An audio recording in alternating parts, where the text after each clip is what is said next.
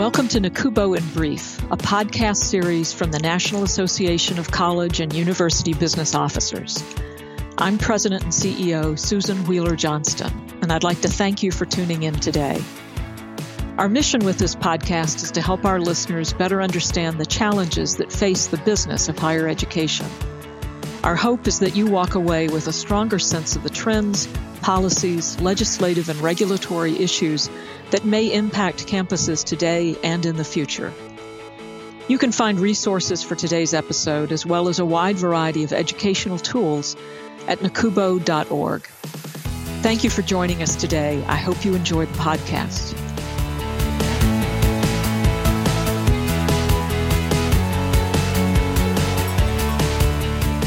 Welcome to another episode of NACUBO in Brief, where we explore the issues shaping the business of higher education.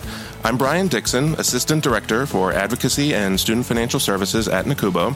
I'm joined today by Tom Simard, who's the Deputy Commissioner for Finance and Administration at the Massachusetts Department of Higher Education. Tom, thanks so much for joining me today. Oh, it's my pleasure, Brian. Thank you. Great, great. So we are going to spend uh, our time uh, on this episode talking about a new process and a new metric to assess the financial health of a college or university. But before we jump in, uh, I wanted to explore kind of what are the, the higher education challenges that you're seeing in your state of Massachusetts and what problems are you trying to solve? Uh, well, that's a good uh, foundational question for what we're going to discuss today because um, this all uh, happened in the wake of uh, the abrupt closure of Mount Ida College in Newton, Massachusetts. And um, after that, um, it, it, caught many people by surprise, including especially students. And uh, so our Board of Higher Education held a public hearing to uh, to look into the issue and to and to look at not only the board's role but also the role and responsibilities of the other members of the regulatory triad,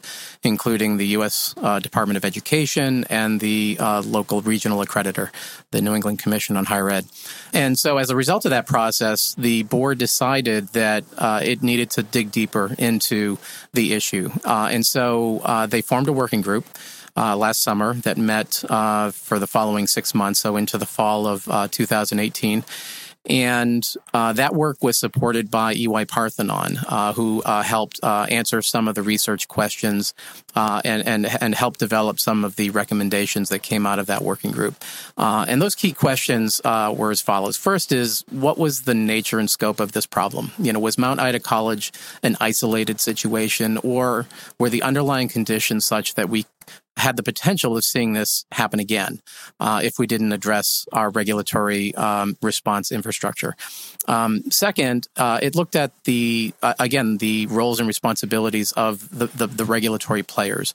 Uh, it also looked at the tools that they used uh, to do their work and and to assess whether those tools were sufficient uh, to provide us with sufficient warning um, or, or diagnostic into what might be happening that would require an appropriate regulatory response.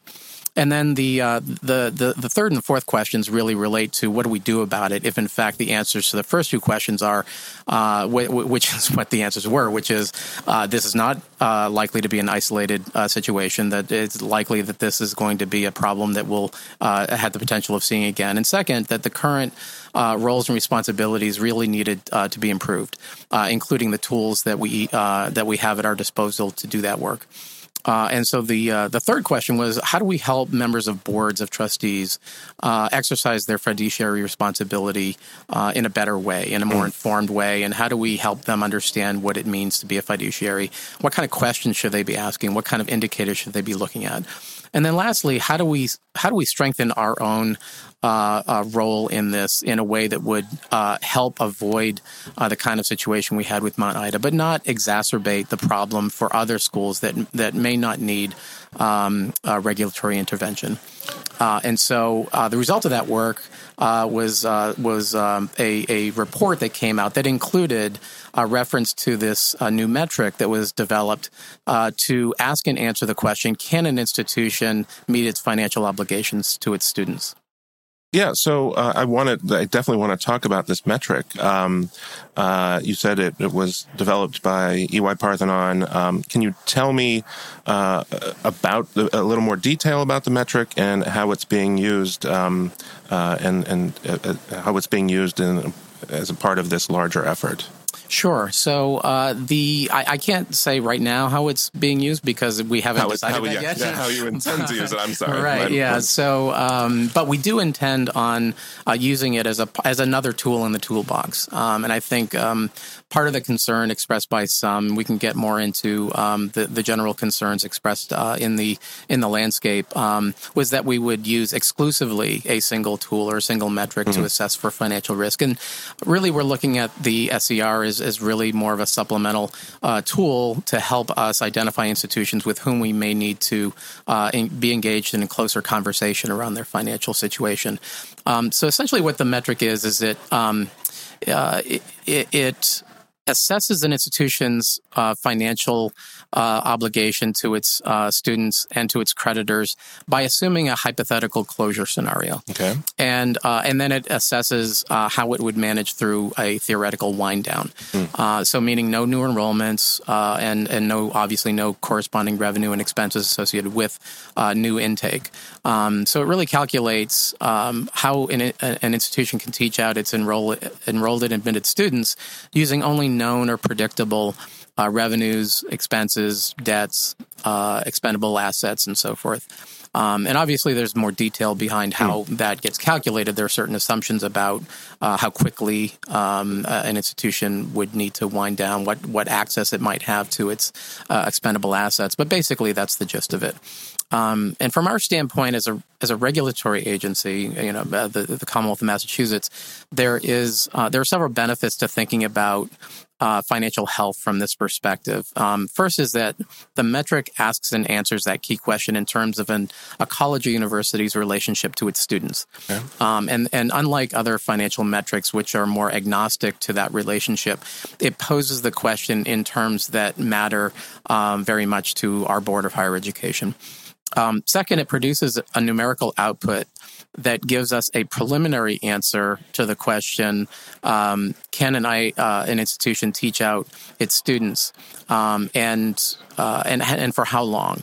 Um, and so that's the output, if you will. There's no um, sort of raw number like a score or anything. It actually would uh, give you a preliminary indication of how much, how many, how much the resources of the institution it has uh, to meet its obligations. And then under a, a, theoretical wind down, it, it tells you theoretically when they would essentially run out of resources. Okay. And for our listeners, um, and that's what you mean when you say uh, teach out, right? Is, is right. kind of the, the like you said, no, no, no new enrollments, and just trying to get the current students through Th- through the throughput exactly and uh, obviously there it's it's purely hypothetical because an actual teach out uh, likely uh, and almost exclusively uh, in, involves uh, other institutions, articulation agreements, and and transfer plans, and uh, approved academic pathways that that our board approves.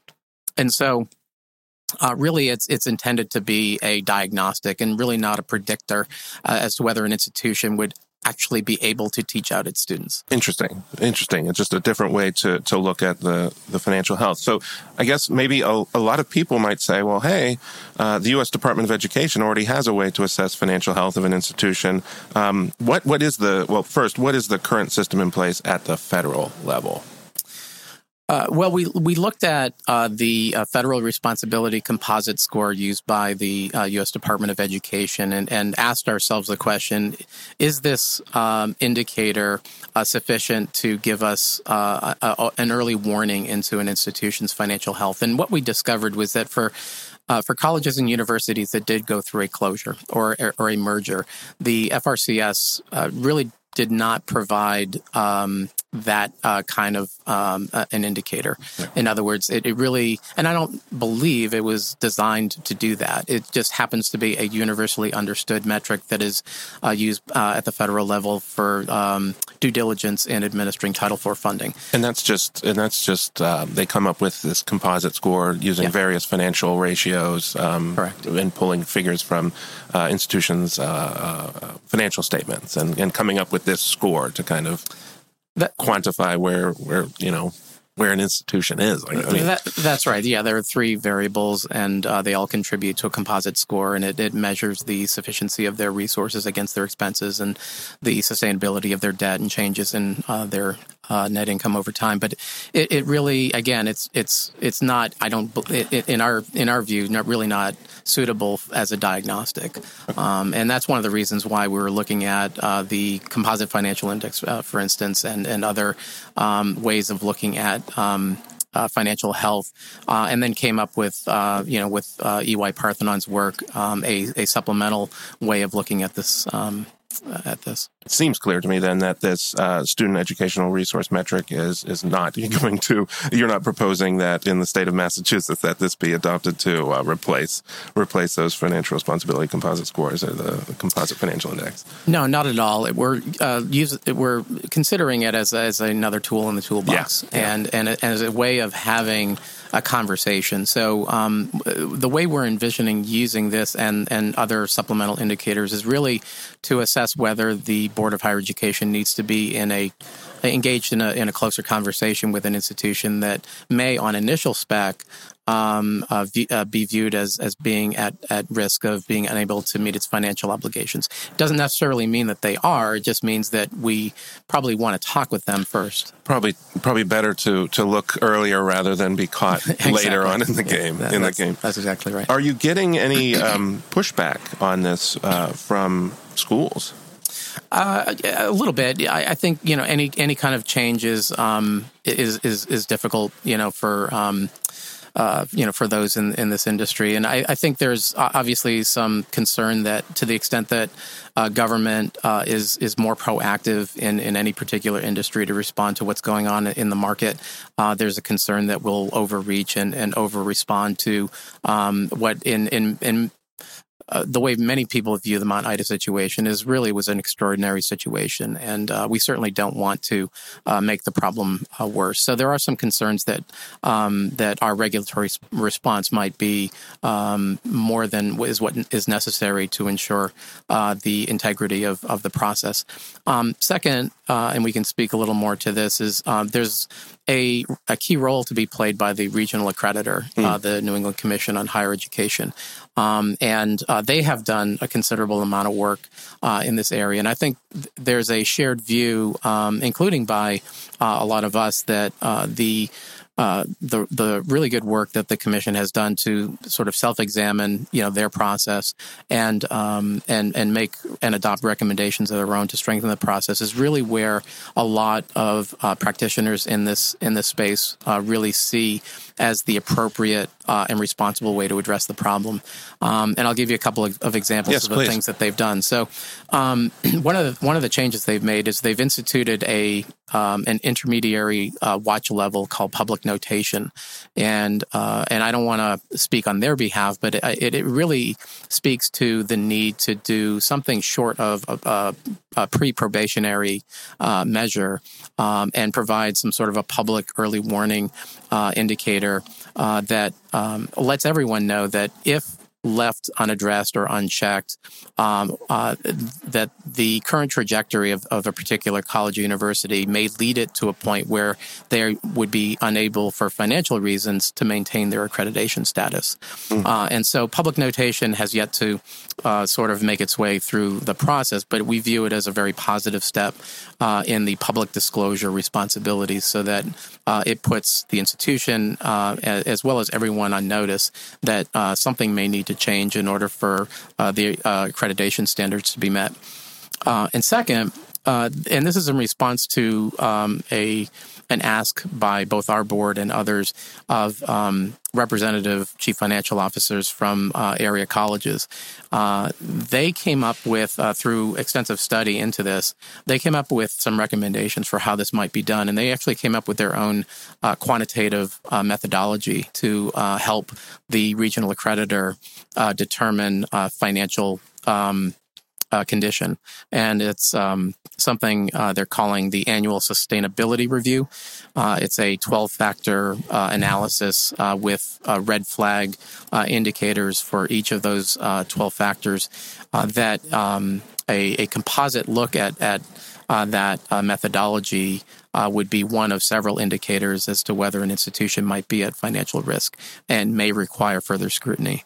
Uh, in addition to that, they're they're proposing, um, as we are, uh, uh, better training for uh, boards of trustees, um, and they're also asking that institutions look at some of the non-financial indicators that might serve as good early warning systems. Things like trends in enrollment, right. um, tuition discount, the use of tuition discounting, and sure. trends there, the either growing or uh, dependency on uh, tuition revenue for, for an institution's operations, the selectivity of the institution and changes in that over time. So they've uh, come up with a, a, really comprehensive set of indicators that um, those of us who are doing this work should be looking at uh, as a part of any kind of an annual screening and, and regular uh, review process. So you, you mentioned early warnings, mm-hmm. um, and uh, I guess the question is when when is a good time to require kind of a public notification of, of potential closure? I imagine that's a bit of a tough needle to thread because if it's too early, you might cause some sort of panic, and that may impact enrollment. Uh, too late, obviously, uh, too late is too late. Um, I'm not asking you to give me a, a definitive, uh, you know, number of days or at mm-hmm. what point, but how how are how are you thinking about that in Massachusetts? Well, the working group recommended 18 months as a an over under date. Um, I think they viewed that that would um, 18 months of uh, uh, uh, so um, to set uh, an 18 month indicator or decision window. Um, uh, where uh, they've asked the board, um, excuse me, they've asked the department uh, to um, to give public notification for any institution that, in the determination of the department, um, would be unable to meet its obligations to its students um, for the remainder of the current academic year and the uh, remainder of the following academic year. So essentially, uh, a December timeframe uh, decision point um, after uh, reviewing the um, the institution's uh, fiscal information and obviously going through considerable due process and and, and so forth. Gotcha. Yeah. Any any concerns about this metric? Maybe uh, resulting in any kind of false positives or or maybe tagging uh, a school incorrectly. Uh, absolutely. So, uh, and that's the reason why we're proposing to use it in conjunction with other indicators, right. uh, because we want to we want to have uh, fail safes uh, built into this process. So, um, obviously, we we want um, sufficient warning, but we don't want to inappropriately screen an institution that may uh, not require a regulatory uh, intervention. Um, so we're we're not proposing to use it in a way that would either prematurely disclose anything that would prejudice an institution its ability to to carry out its mission, um, but rather to inform ourselves as to which institutions we may need to get uh, some additional information on. I want to close with this because I know we um, this is addressing um, private nonprofit institutions in Massachusetts. Any thoughts on maybe this could be replicated to include publics um, or for profits? And beyond that, could this be adopted elsewhere? Is this is this will this be unique to Massachusetts? Do you see other states kind of thinking about looking into something like this? I've actually um, been able to talk with a couple of my colleagues around the country, and there's there's uh, a lot of interest in uh, in this uh, work. And uh, obviously, it's something that uh, we all have different regulatory authorities and responsibilities, and we all have our different uh, current processes. So I, I, do believe that this has value outside of Massachusetts. Massachusetts does um, is unique in the sense that um, the majority of students educated in Massachusetts are educated at private institutions as mm. opposed to public. Right. So um, there is that uh, dynamic going on, um, and many uh, colleges uh, and universities in Massachusetts are are, are very very strong financially. So um, we're really looking at a, a very small subset of schools that um, are really engaged in a lot of important work now to, to figure out how they're de- how they can best deal with uh, the realities of demographic decline and and other uh, disruptions in this in this space. But yeah, I do I do believe that this can be adapted uh, for use with privates and, and, and for public institutions. That would you'd have to change it a bit to uh, to adapt it that way.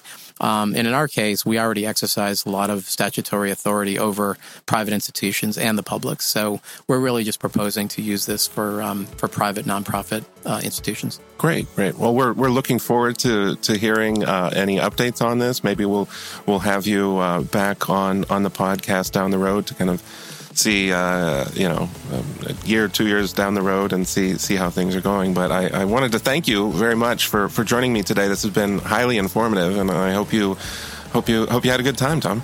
Uh, thank you very much. Yeah, it's a timely topic, and uh, we uh, we're going to continue to work through it. All right, that's going to be a wrap here for NACUBO. This is Brian Dixon. We will see you on the next episode of NACUBO in Brief.